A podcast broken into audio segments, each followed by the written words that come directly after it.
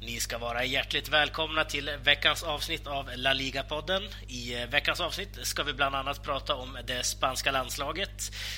Vi ska även söra en del om de senaste tränarbytena i La Liga. Och vi ska också lägga ett stort fokus på FC Barcelona denna vecka. Daniel Jakobsson heter jag, som för sista gången, åtminstone för detta kalenderår, sänder denna podcast från den spanska solkusten, då jag nu vänder hem till ett snöigt Sverige, som jag förstår.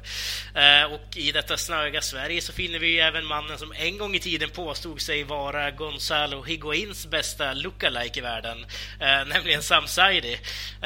Tjänar du några pengar på det här, Sam, att vara lik i Higuain, eller har du lagt det bakom dig? Nej, jag har nog aldrig hävdat att jag är lik i Higuain. Det har jag inte gjort faktiskt. Det var när jag kom till Uppsala jag fick höra det av mina fotbollskamrater. Sen har jag anammat det och det är en skillnad. Ja. Men sen med åren har jag tappat det, måste jag säga. När jag var runt 20 år där, när jag flyttade till Uppsala, då var jag nog mer lik Higuain, men nu har jag, vad ska man säga, mognat. Ja, okay. Så Higuain har liksom så här barnlucken, menar jag fortfarande. Precis. Ja, okay, men jag har gått förbi honom nu, jag är anpassad. Okay. Ja, men det är inga pengar du har tjänat på det heller. Nej, tyvärr. Nej, för jävligt. Men med den här veckan också, veckans gäst ska vi säga, har vi i en debutant som heter Ahmad Hassan. Hur känns det att vara med i podden, Ahmad? Ja, det är väldigt kul faktiskt. Jag debuterar både poddmässigt och hos er då. Så att det är väldigt kul. Tackar vi för. Ja, men du tillhör ju även Barcelona-redaktionen på Svenska Fans, har jag förstått det. Och det antar jag betyder att du håller på Barca. Hur kommer det sig? Ja, det började väl med det som jag skulle ranka, och ganska många kanske, som världens snyggaste hattrick. Min pappa höll då på Real Madrid och jag ville ju ha lite rivalitet med min pappa. Så jag tittade väldigt mycket på Barcelona, och kulmen då, eller när jag fastnade för Barcelona, var väl Rivaldos bicicleta. Det blir tre, där han gjorde tredje målet där.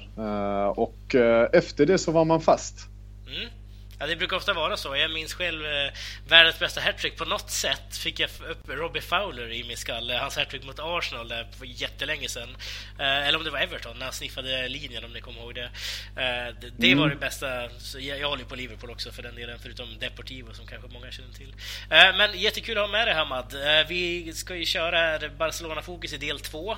Då får du skina lite extra, tänker jag där. Men vi börjar med första programpunkten i alla fall, och det är ju då som vanligt veckans fråga, som denna vecka är inskickad av Marcus Rosendal till vår Facebook-sida. Eller faktum är att han skickade in den här för några veckor sedan. Det är bara det att vi har haft så många frågor att gå igenom, så att den varit lite postponed, som det heter. Men han har skickat in den till vår Facebook-sida, som även är länkad här i artikeln. Och ni kan även skicka in era ämnen, frågor och synpunkter och så vidare till laligapodden@gmail.com. Men Marcus fråga är i alla fall, och det är ju passande nu att du håller på Barcelona här då, Ahmad. Varför får inte Barcelona upp några stjärnor från La Masia längre? Är det svårare att fostra spelare i klubben idag, eller vill klubben hellre köpa spelare? Vad tror du om det, Ahmad? Ja, det är ju en fråga som vi Barca-fans ställer oss kanske dagligen. Efter presidentbytet och härvan, eller den här tiden med både Sandro och Bartomeu, då har det blivit lite så att det har blivit lite mindre spelare upp. Och jag skulle säga att det är två huvudanledningar. Framförallt så är det väl att den här tydliga spelidén som fanns under Pep Guardiola, då det var mycket lättare att flytta upp spelare, för att det fanns en tydlig spelidé som gick från A-laget ner till B-laget och ända ner till ungdomsakademierna. Den har vi tappat lite. Det kommer vi kanske komma in på, i alla fall enligt mig. Den kommer vi komma in på del 2 där. Och den andra anledningen är väl kraven på dagens fotboll. Man har inte riktigt lika lång tid på sig att skola in spelare. Jag minns när Busquets skulle skolas in, eller Piqué skulle skolas in. Det var många dagar som man svor över hur dåligt det såg ut i början. Och Idag finns inte det tålamodet, utan det är krav på vinster hela tiden och det är krav på att spelet ska utvecklas. Och sen så finns det ju också vissa stjärnor då som ska ha sina platser bofasta och spela hela tiden. Och det är ju det svårare då att få in spelare. Det är mina två punkter skulle jag säga. Ja, intressant. Vad säger du Sam? Håller du med om det? Att man kanske inte har den här tiden eller det här tålamodet längre att plocka in spelare från La Masia? Ja, och det hänger ihop med den första punkten där som jag vill spinna vidare på, just det här med det bakom kulisserna och presidenterna och presidentvalen. Och Barcelona har ju haft lite två olika falanger där Rosell och Bartomeu egentligen är från samma skola. Och sen har vi ju liksom Laporta-gänget från den andra skolan. Och man kan se en tydlig skillnad på hur man vill styra klubben. Både Bartomeu och Rosell för den delen vill ju göra Barcelona mer konkurrenskraftig på den internationella marknaden. Han vill ju driva klubben mer som ett företag, medan Laporta var ju mer, vad ska man säga, han andades mycket mer barcelonism och värnade mycket om klubbidentiteten. Så det här är ju också ett led av allt från att man har Qatar på tröjorna och börjar sälja ut mycket av sin identitet. Under Laporta-tiden så var ju att ta upp spelare från La Masia var ju en del av att stärka den Barcelona-identiteten. Och det är ingen slump att det var så många spelare som kom upp under hans era. Och tittar man till exempel när Guardiola kom så förstärktes den här barcelonismen ännu mer. Och då fick man upp väldigt många duktiga spelare som höll den nivå som krävdes. Så jag tänker på Busquets som kom upp där, Pedro kom upp. Det var nog, och sen hade vi också Bojan där och Dos Santos kanske inte blev lika lyckade. Men sen efter det har det väl... det är inte samma typer av spelare som har kommit upp, och det hänger ihop väldigt mycket om kvaliteten samtidigt som att det är snabba resultat som gäller, så tålamodet finns inte där. För det har kommit en del även efter 2010, det får man inte glömma bort. Monir, Sandro, Bartra. Precis, det har men det är nu inte samma klass som kanske Messi, Iniesta, Xavi sådär liksom. Men absolut. Vi tackar så mycket för din fråga Marcus. Vi kommer ju återvända här till Barcelona i nästa del, så jag tänkte att vi går vidare och ska snacka lite grann om det spanska landslaget. De besegrade ju här nu Makedonien med 4-0, och ikväll när vi sänder det här, det vill säga igår när det här programmet släpps, så har ju landslaget även mött England på Wembley. Men Spanien vann i alla fall mot Makedonien med 4-0. Och om vi kollar på matchen i sig här Sam, hur såg du på den här matchen? 4-0 till Spanien hemma i Granada. Ja, det var en intressant match. Det kändes lite som att det var det gamla Spanien som fokuserar väldigt mycket på ett högt bollinnehav. Jag tror man var uppe nästan i 80% i halvtid där. Något ineffektiva, släppte väl i andra halvlek lite, men stabilt, inte mer än vad man behövde göra egentligen. Motståndet var väl inte... Av det bästa helt enkelt, och men jag tycker ändå det är kul att David Silva framförallt fortsätter att leverera i landslaget, gjorde en eller två assist. Och sen kul att Vitolo också, som har fått ett väldigt stort förtroende av Lopetegui, fortsätter leverera, så att det finns mycket positivt att hämta. Ja, precis. Och Lopetegui körde ju även nu, lite intressant tycker jag i alla fall, med Marc Bartra och Nacho Fernandes som mittbackar. Piqué och Ramos var ju skadade som kunde inte vara med här. Men hur ser det på mittlåset här, Ahmed, med Bartra och Nacho? Finns det inga bättre alternativ, eller är det de här två ganska underskattade egentligen? Ja, alltså det är väl... lite en mix av båda skulle jag säga. Det visar väl lite nivån på Spaniens mittbackar. Det finns ju inte jättemånga alternativ bakom. Det är väl Inigo Martinez som kanske skulle kunna slå sig in. Men Bartra då, som inte riktigt platsade i Barcelona, har väl gått lite bättre nu när han är hos Dortmund. Men inskolad i det här passningsspelet som Lopetegui då vill spela. Nacho var han fjärde valet kanske i Real Madrid, och det säger ju lite då om Spaniens bredd i backlinjen. Det är väl lite det som har varit både Barcelonas problem och Spaniens problem de senaste åren, att bakom de två då, Ramos och Piqué, som har varit cementerade i backlinjen, så har det inte riktigt dykt upp lika starka alternativ. Så lite oroväckande för framtiden kanske om det är de här två som ska axla rollen då som arvtagare. Ja, precis. Du skrattade ju lite grann Sam här när du såg startelvan mot Makedonien. Men Nacho Monreal som vänsterback, Nacho Fernandes mittback, Bartra och så Carvajal då. Men hur ser du på den här backlinjen, i alla fall mittlåset om vi fokuserar där? Nej, men jag håller med. Jag tycker att det är oroväckande att det inte finns en större bredd inom spansk fotboll, och jag vet inte hur man ska lösa det när Piqué och Ramos inte finns tillgängliga, och de, som vi såg nu var de inte ens tillgängliga även när de är mitt i sin aktiva karriär, vilket inte är konstigt. Skador kan ske, så att jag ser det mer som en varningsklocka, för det här är två spelare som inte håller den nivå som Spanien bör hålla. Det borde, så mycket talang som produceras i Spanien, så är det märkligt att man inte har fått fram mer mittbackar. Istället har man ett överflöd av helt fantastiska mittfältare. Ja, precis. Jag tänkte också att vi skulle hoppa på det här som du snackade lite kort om Vitolo, som faktiskt har fått en väldigt gjuten plats i Lopeteguis startelva egentligen, och petar ju namn som Nolito exempelvis. Hur ser du på honom i landslaget, Ahmed? Så känns det som att han har krigats till den här och förtjänar den här platsen nu? Ja, det är väl lite så han jobbar, Vitolo, att han jobbar sig in i lagen väldigt olika. Om man tittar på inställningen, går in väldigt hårt i närkamperna, väldigt aggressiv i sitt spel. Det är ju inte det man förknippar med en spansk mittfältare.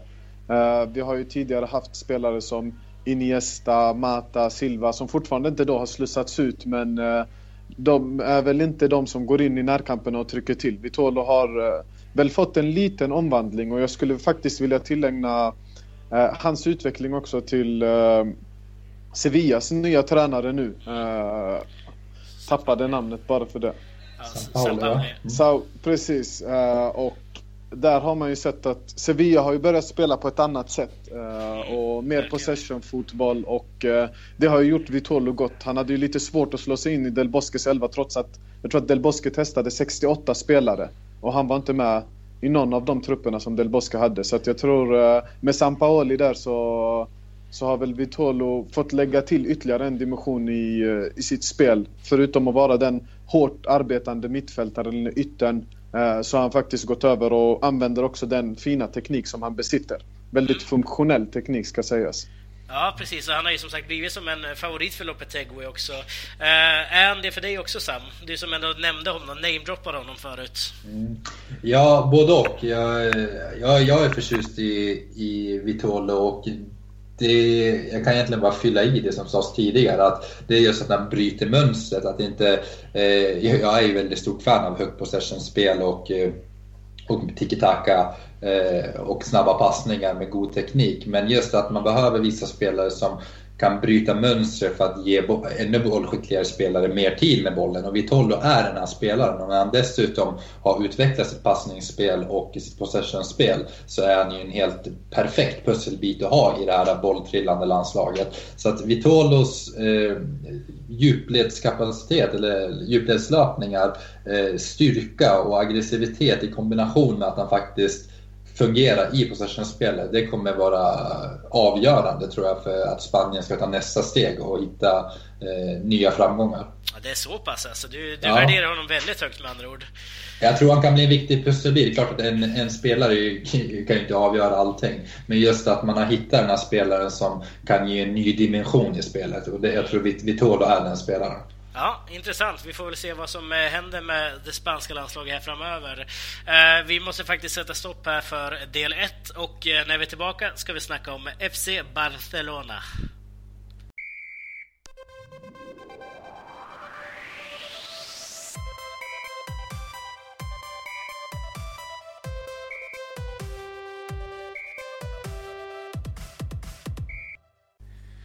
Det är fortsatt landslagsuppehåll, och FC Barcelona har inte, precis som de andra lagen, spelat någon match i La Liga denna vecka. Så därför tänkte jag att vi skulle snacka lite allmänt om det katalanska laget, eftersom vi inte har gjort det tidigare under säsongen. Det här är faktiskt första gången vi fokuserar på Barca i en del. Och jag ska börja med en ganska öppen fråga här till dig, Ahmed. Hur har säsongen artat sig hittills? Ja, jag skulle säga att vi börjar se lite oroväckande tecken. Det började väl lite på våren förra året då, eller förra säsongen, och har väl fortsatt den här hösten. Det ser lite hackigt ut. Det är inte samma kontroll på matcherna. Det har det väl inte riktigt varit under Luis Enrique. Och som ni kanske hör då, så är jag väl inte hans starkaste förespråkare. Det är inte så alltså. Nej, det är faktiskt inte så. Sen så måste man ju säga att resultatmässigt så har han gjort det tillräckligt bra för att vara kvar. Men jag tycker mig skönja och se att Barcelona sitter väl och pendlar lite. Känns lite förvirrat. Det är inte samma kontroll på spelet. Det är inte samma tiki-taka-spel. Det är väldigt mycket individuella prestationer som vinsterna hänger på. Det är mycket från Messi eller Neymar eller Suarez. Det är de som ska avgöra de enskilda matcherna. Och det är ju såklart inte fel när man besitter kanske världens bästa anfallstrio. Däremot så saknar man ju Xavi och Iniesta och deras bollhållande och ha lite mer kontroll. Det känns som, om vi tittar på City-matchen som exempel då i Champions League senaste matchen, där tar ledningen, har full kontroll på matchen, bör kanske till och med trycka till ett mål till. Men vi kan inte hålla kvar initiativet, utan Pep Guardiola skickar ut ett nytt lag i andra halvlek och ja, 3-1 blir nästan lite i underkant faktiskt. Ja, men när du jämför så här med Luis Enrique, jämför du då med Pep Guardiolas dagar, eller snackar vi om någon annan här? Som Tito? Ja, alltså det är ju tydligast är väl att dra tillbaka. Tito försökte väl bygga vidare då på, eller behålla det som Pep hade skapat, men lite det som mest den referensperiod som man använder som Barcelona-supporter idag är ju Pep Guardiolas tid, och det var kanske det absolut bästa vi har sett av fotboll, i alla fall de senaste decennierna. Och det är ju inte samma kontroll. Det ser väldigt hackigt ut i spelet. Det är som sagt, det är inte jättemycket. Ibland så blixtrar det till, och det kanske beror på individuell briljans, eller så är det kanske träningsmönster. Men jag tycker faktiskt inte att vi ser någon tydlig spelidé hos Luis Enrique, och jag tycker inte att vi ser att han kan kontrollera matcherna, utan de flesta matcher vinns ju, och det är ju för att man är överlägsna individuellt. Men jag skönjer mig inte de här taktiska linjerna, om jag ska vara helt ärlig. Nej, absolut. Jag tänkte vi ska bjuda in dig här också, Sam.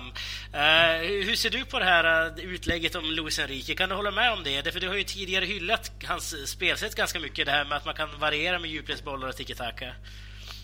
Ja, och det hänger väl ihop med det spelarmaterial han har.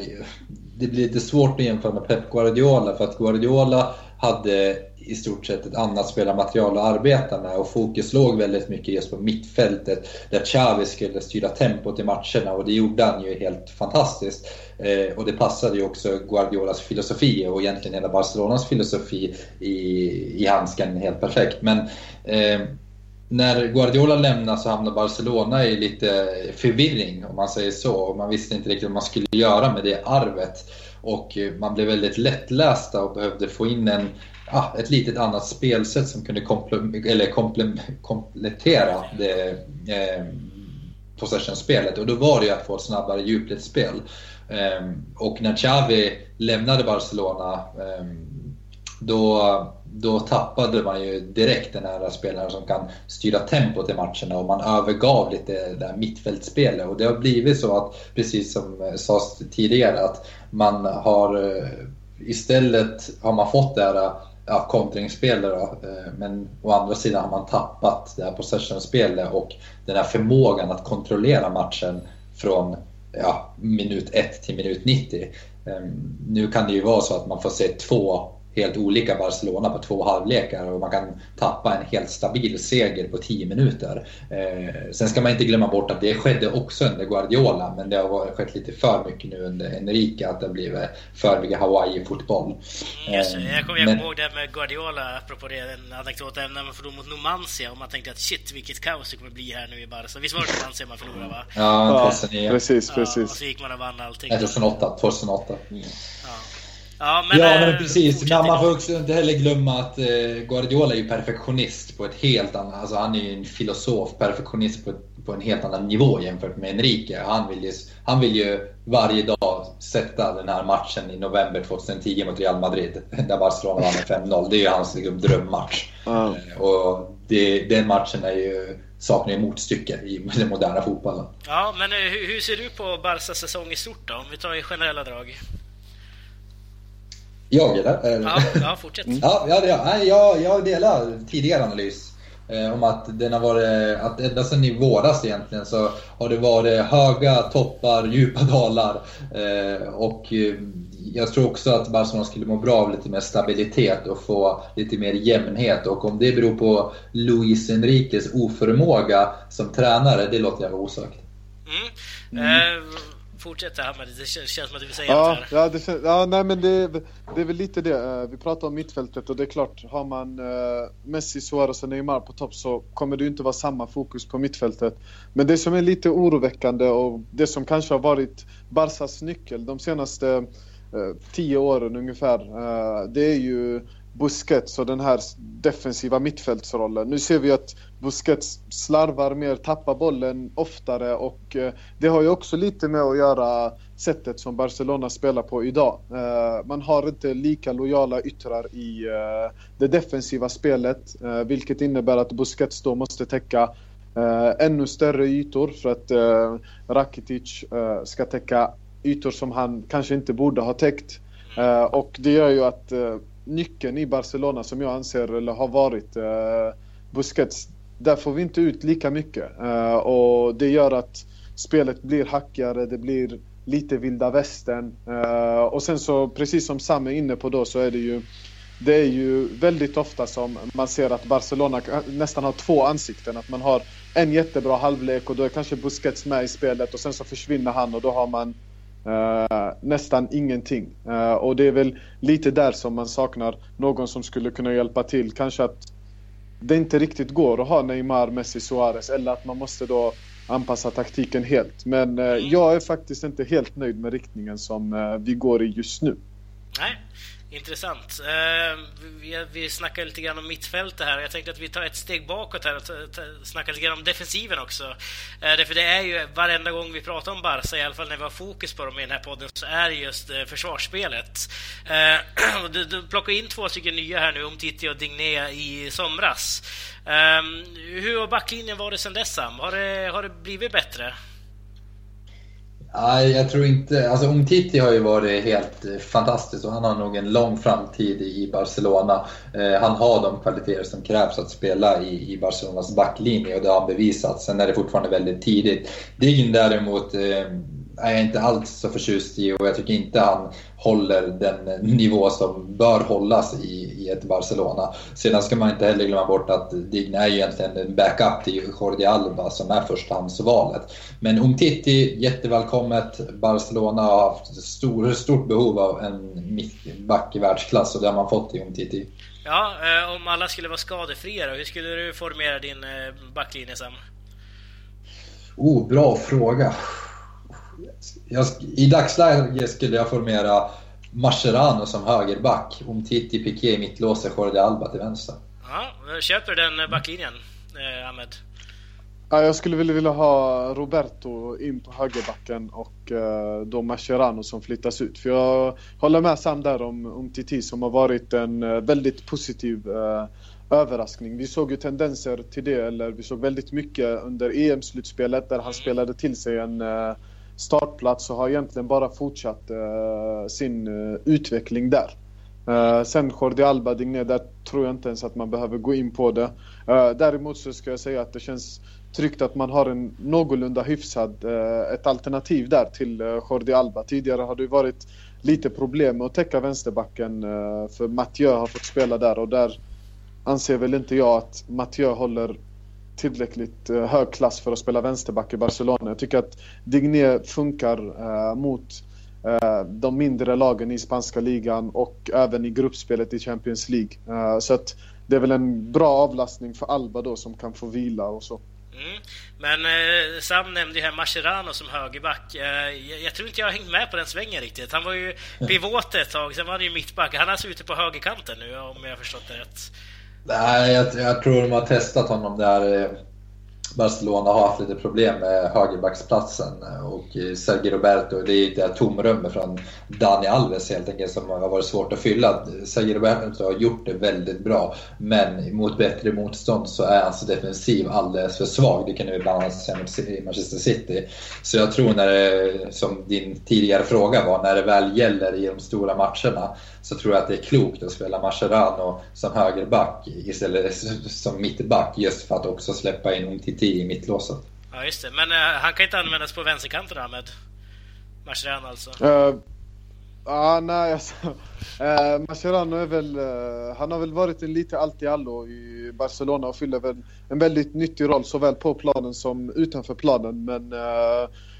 och jag köper väl Sams linje att Roberto då, som inte är en naturlig back överhuvudtaget, kanske inte riktigt är helt defensivt skolad, men jag gillar hans smartness, väldigt smart, vet placera sig i väldigt bra ytor, fyller på väldigt bra, och det som kanske var ett misstag då går man ju tillbaka lite till sportchef-tränare, det är ju att man inte plockar in en högerback under sommaren. Där tycker jag väl att spelförståelsen från både Enrique då och Bartomeu kanske inte var helt optimal. Vi har Dani Alves som har varit en fanbärare på positionen i hur många år som helst. Samspelet med Messi har funkat bra. Visst, det klagades också på hans defensiv, men han hade ju lungor så att det räckte till kanske 3 spelare. Så han sprang ju väldigt mycket fram och tillbaka och höll kontroll på, och höll sin kant väldigt bra. Där hade jag ju önskat att vi hade säkrat upp den med någon som har spelat ytterback och någon som är säker i den positionen. Ja, precis. Det har ju ryktats lite grann om Stefan Lichtsteiner bland annat som ett alternativ på högerbacksplatsen här. Men vi börjar faktiskt få lite ont om tid här, så jag tänkte att vi ska hoppa direkt på, innan vi släpper Barca, att snacka lite grann om Messis kontrakt här nu. Det sägs ju och ryktas ju nu, som det alltid gör i tidningarna och framförallt i Madrid-tidningarna, Madrid och, eller Marca och As, att nu Messi inte vill skriva på ett nytt kontrakt. Han vägrar skriva på det här, säger man, och att han eventuellt vill återförenas med Pep Guardiola i Manchester City. Vad säger du om de här ryktena, Sam? Kan det ligga någon sanning i det? Och vad skulle det i sådana fall betyda för Barcelona att Messi lämnar till slut? Nej, jag tror inte det ligger någon sanning i det, utan Messi vill avsluta sin karriär, i alla fall europeiska karriär, i Barcelona. Det har varit väldigt tydlig med. Så att jag tror i slutändan kommer han skriva på, men om vi spekulerar och bara ponera att han skulle lämna Barcelona, så skulle det vara en stor förlust, inte bara på planen, utan just för att man är de senaste 10-12 åren så är Messi varit en självklar pusselbit i alla lagbyggen som har funnits. Ja, samma fråga till dig här, Ahmed. Ja, nej, men jag är väl inne på Sams linje. Det har väl diskuterats flitigt om Messis vara och icke vara i Barcelona nästan varje år. Det är dags för nytt kontrakt. Så att jag har absolut känner mig inte alls orolig över att han kommer lämna. Och skulle det vara så är det väl tillbaka till Argentina då, Newell's Old Boys då, som han själv uttryckt att han jättegärna skulle vilja avsluta sin karriär hos. Men jag förväntar mig nog att, eller jag förväntar mig självklart att Messi spelar kvar i Barcelona så länge som han vill vara på europeisk högsta nivå. Och precis som Sam säger där, det skulle ju vara förödande för Barcelona om Messi skulle välja att lämna. Inte minst som den fanbärare han har varit under de här åren och den betydelse som han faktiskt har för laget på plan. Vad betyder Messi för Barca då? Alltså det är ju nästan så att ord inte kan beskriva hur mycket han har betytt, och man pratar ju lite om att men han har tappat steget, han verkar inte lika intresserad, men oavsett hur man vrider och vänder på det så är det alltid 2, 3, 4 spelare från motståndarlaget som måste hålla koll på Messi. Det är Det är konstant ögonen på honom. Han producerar mål och assist på löpande band. Han skapar möjligheter för sina anfallskollegor och de i Barcelona, så alla i laget helt enkelt. Och sen så visar han ju prov på väldigt fina ledaregenskaper och att han egentligen kanske inte bryr sig om alla de rekorden som han ändå slår. Släpper straffar till både Neymar och Suarez för att de ska komma in och göra mål. Komma in i ett målsteam. Men jag tycker att man kan se att Messi har mognat väldigt mycket. Det kanske inte är den hungern som han hade när han var 17 år gammal eller 19 år gammal och gör hattrick mot Real Madrid. Men det är fortfarande en spelare som jag, alltså en nivå som jag inte tror att vi kommer se, i alla fall under vår livstid. Utan det här är för mig i alla fall tidernas, genom tiderna bästa spelare. Och ja, det räcker väl som förklaring. Ja, många superlativ helt enkelt för att förklara den här argentinaren. Men jag håller med, han profilerar ju någonstans i hela Barcelona. Det första jag tänker på när jag tänker på Barcelona är ju såklart Messi och på något sätt även Suarez då, i och med att det är min favoritspelare då. Men vi ska faktiskt sätta stopp här för Barca-delen, och när vi är tillbaka ska vi snacka lite grann om två sparkade tränare i La Liga.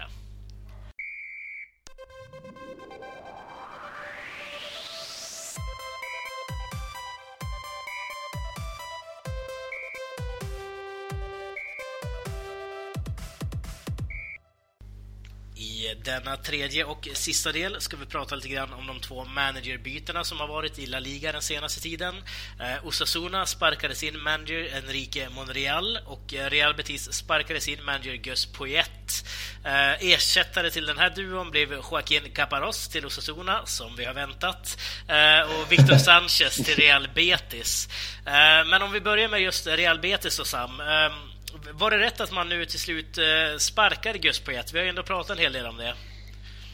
Ja, jag tror faktiskt att det i slutändan var rätt, eller det är ett helt korrekt beslut med tanke på, inte kanske för hans egenskaper som tränare, men just att han inte fick ihop gruppen, att han egentligen tog strid mot fansen och att han helt enkelt inte var en god representant för klubben Betis längre.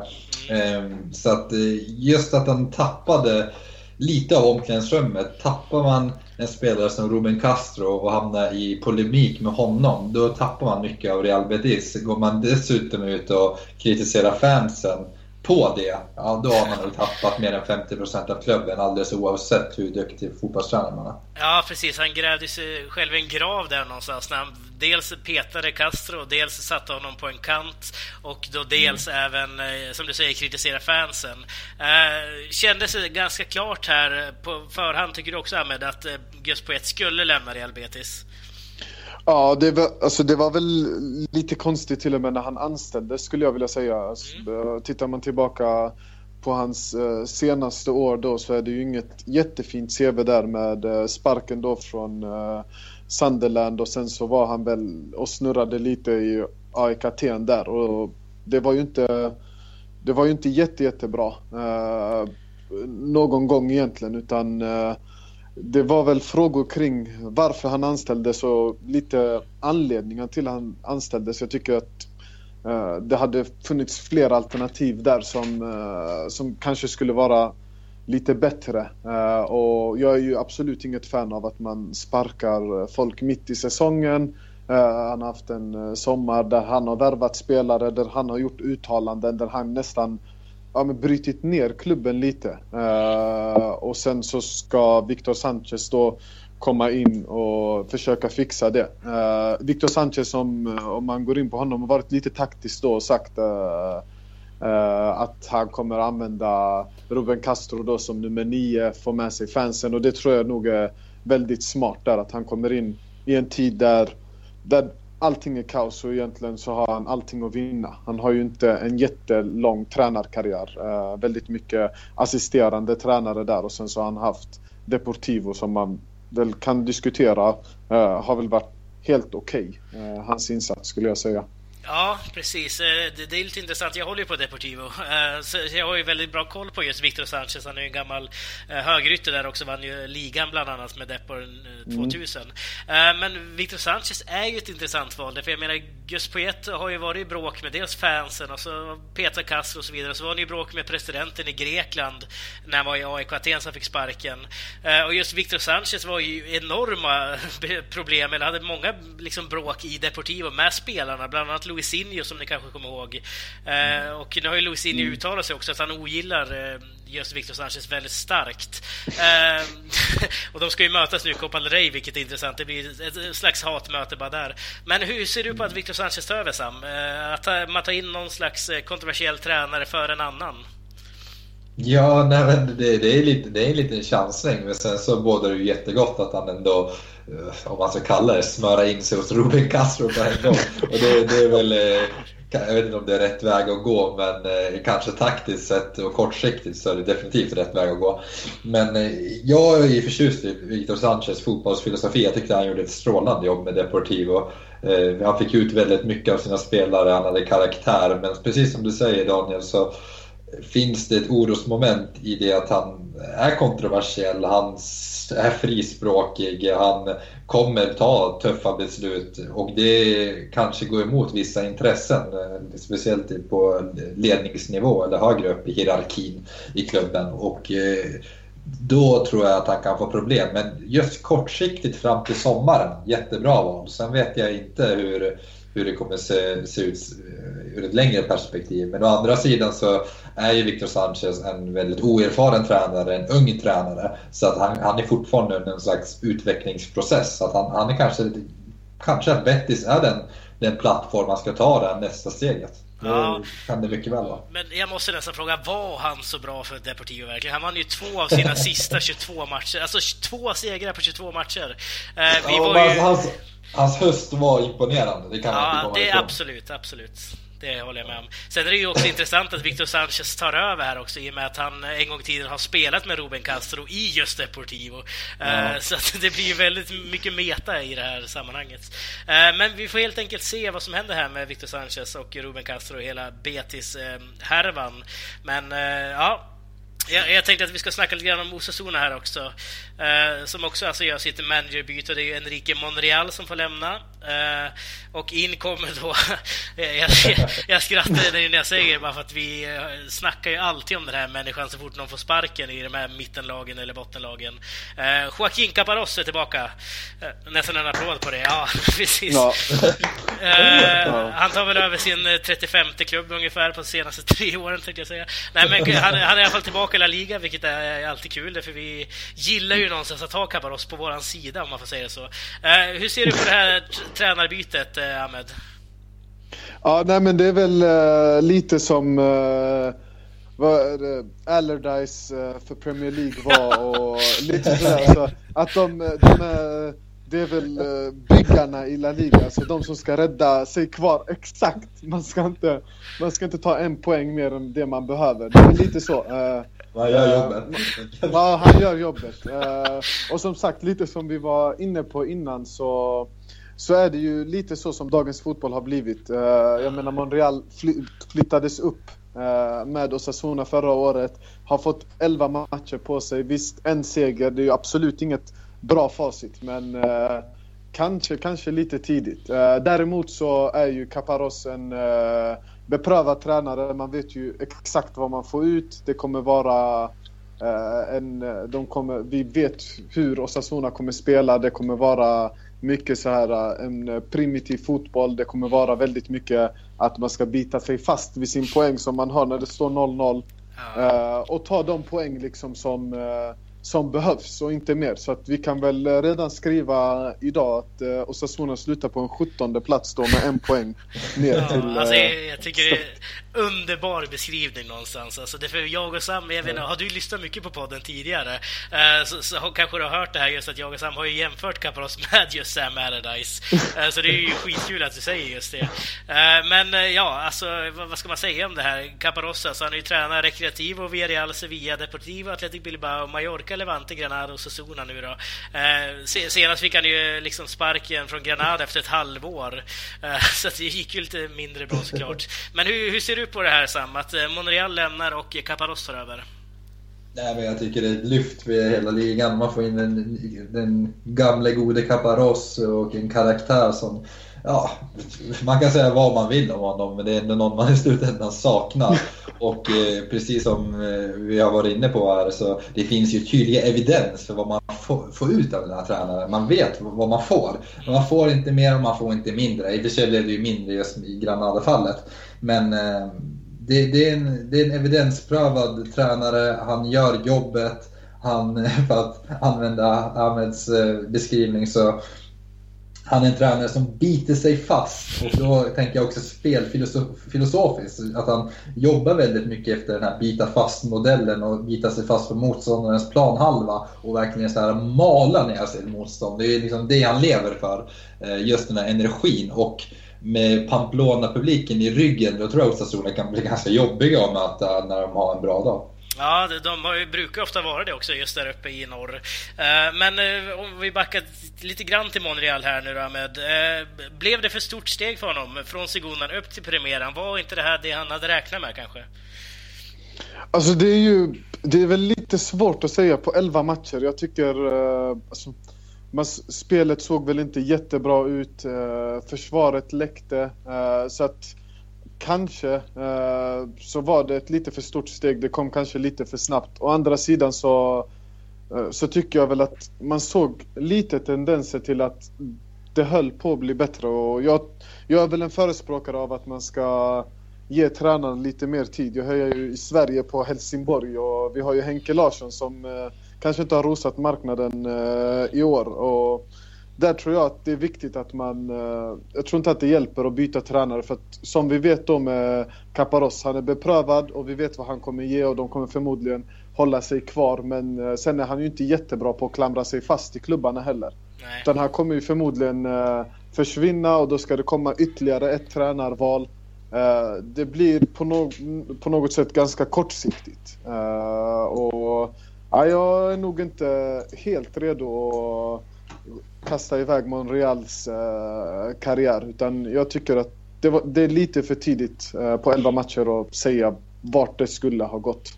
Ja, precis. Och det är lite tråkigt också att man kickar Ricky Martin, som han också kallas, med tanke på att han är ju från Pamplona, staden. Spelade själv i Osasuna hela sin karriär när han var fotbollsspelare, och har ju varit med i klubben som ledare på något sätt sedan 1990 ungefär. Så det är ju en profil för Osasuna som lämnar, men det är ju samtidigt en La Liga-profil som ansluter sig. Som kommer in, precis. Ja, precis. Så att, ja, det ska bli intressant. Jag tänkte också att vi egentligen skulle snacka lite grann här om framtida manager som kanske ligger lite risigt till. Men vi hinner inte snacka så mycket om det, så jag tänkte att ni får nämna ett namn var och motivera kort vem ni tror ryker härnäst. Jag börjar med dig, Sam. Det var en bra fråga. Vem ryker härnäst? Jag tror Abelardo ligger risigt till, men i och med hans stjärnstatus i och med att han är Abelardo, så kanske han håller sig kvar. Men jag väljer nog ändå att köra på Abelardo. I Sporting Gijon. I Sporting Gijon, ja. Ja, precis. Du då, Ahmed? Ja, jag är nog inne på samma spår där. Kike Sanchez Flores tror jag inte kommer bli sparkad, om jag ska vara ärlig. Och då är det väl Garitano i Deportivo som ligger närmast Abelardo. Men med tanke på spelet som Gijon har visat den här säsongen, och jag vet inte om han kommer lyckas hålla sig i skinnet, Abelardo där. Och jag ser faktiskt inte att Sporting Gijon kommer bli mycket bättre. Nej, jag kan bara fylla i, jag håller med där. Även om jag tror faktiskt att Garitano lämnar först. Jag tror att Tino Fernandes, presidenten i Deportivo, har tagit ganska många tuffa beslut sedan han tog över från Lendoiro där för ungefär 2,5 år sedan. Och sparkar ju bland annat då Víctor Sánchez som var otroligt uppskattad av fansen. Men jag tror Garitano försvinner först. Men vi ska gå vidare och tippa här veckans match, som vi alltid gör. Och tyvärr så är det ju så här att vi missbedömde ju det här, jag och Sam. Vi tippade ju förra veckan England-Spanien, men den matchen spelas ju först om några timmar, så vi vet ju inte hur den slutade riktigt. Så vi får helt enkelt göra så att vi redovisar 2 resultat nästa vecka då. Men jag kan bara säga det, Sam tippade i alla fall 1-2 till Spanien. Mikael Billman, som var vår gäst då, tippade 1-3 till Spanien, och jag tippade 0-2 till Spanien. Så att vi var ju ganska eniga om att Spanien tar hem det där. Så vi får egentligen bänka oss efter podden här och kolla på matchen på Wembley då och se hur det går.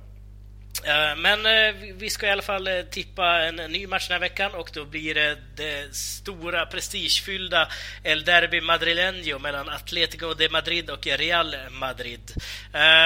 Jag ska börja, tänkte jag. Det får jag aldrig börja annars. Så jag gissar, jag tippar 1-0 Atletico, tror jag. Jag tror 1-0 till Atletico. Vad säger du, Ahmed?